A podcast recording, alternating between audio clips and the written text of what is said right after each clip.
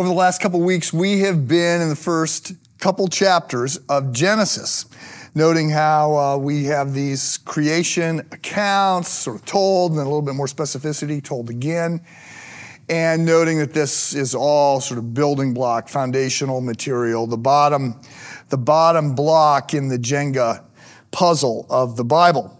Uh, today, we pivot and move into chapter three, which is a big chapter as well. We've got a little bit, I've talked a little bit about this already, uh, noting that Genesis 2, there's a little foreshadowing of Genesis chapter 3 and the things that are going to come, the, the command to not eat uh, of, of the tree of the knowledge of good and evil is, is going to be reflected on now as we see everything begin to unfold. So, um, we're in Genesis chapter 3. Let me read. Now the serpent was more crafty than any of the wild animals the Lord God had made. He said to woman, Did God really say, You must not eat of any tree in the garden? So, this is the first temptation that we have unfolding. Uh, and the serpent just kind of appears, right? We don't get the backstory. There's a lot that, that sort of defies explanation. The Bible does not give us a straightforward uh, backstory about the origins of evil. We get a backstory that helps us understand why things are broken, understand um, why there is suffering, understand why there is pain, understand why there is death. We get, we get an explanation of that, but the explanation doesn't back up quite as far as we would like and explain everything. Uh, so, part of what we note here is the, the misstatement that comes uh, from the serpent in response to God's command. He sort of says, uh, the text suggests in feigned disbelief Did God really say uh, that you can't eat from any of this? And so that's an overstatement of what you know we fought, we saw in Genesis um, Genesis two, and then Eve then corrects the serpent, but she exaggerates in the in a different direction.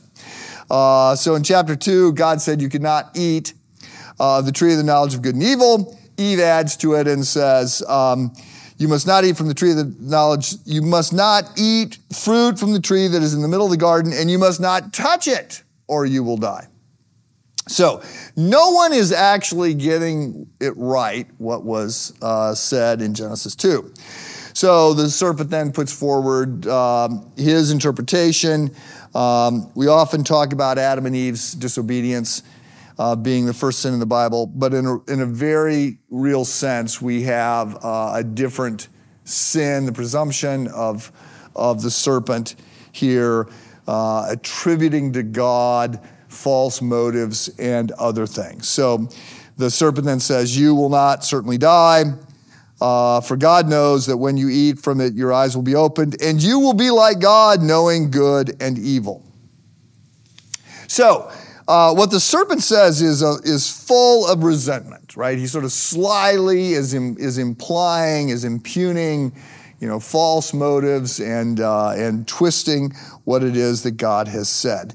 And uh, suggesting that it's all just a power play by God's part and that God is trying to prevent uh, Adam and Eve from enjoying some of the benefits that God had.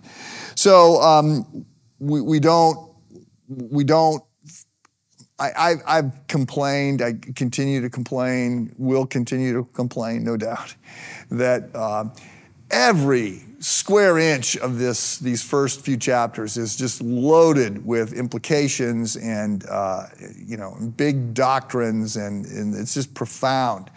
There's just, you can't, you can't uh, turn around without bumping into something that is significant and that could be unpacked.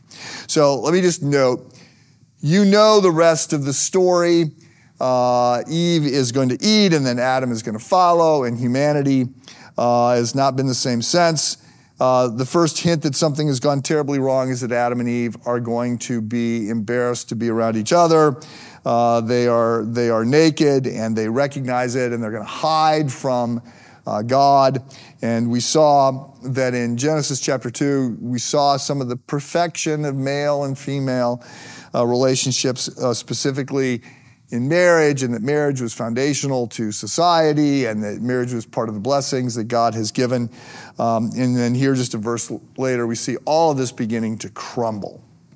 And we see that uh, this whole idea of conflict between the sexes and the complications between the sexes is going to be um, is going to be sort of um, a genesis for lots of problems and pain in society. We're going to see how that begins to unfold as we continue this week moving through Genesis 3. Have a good day.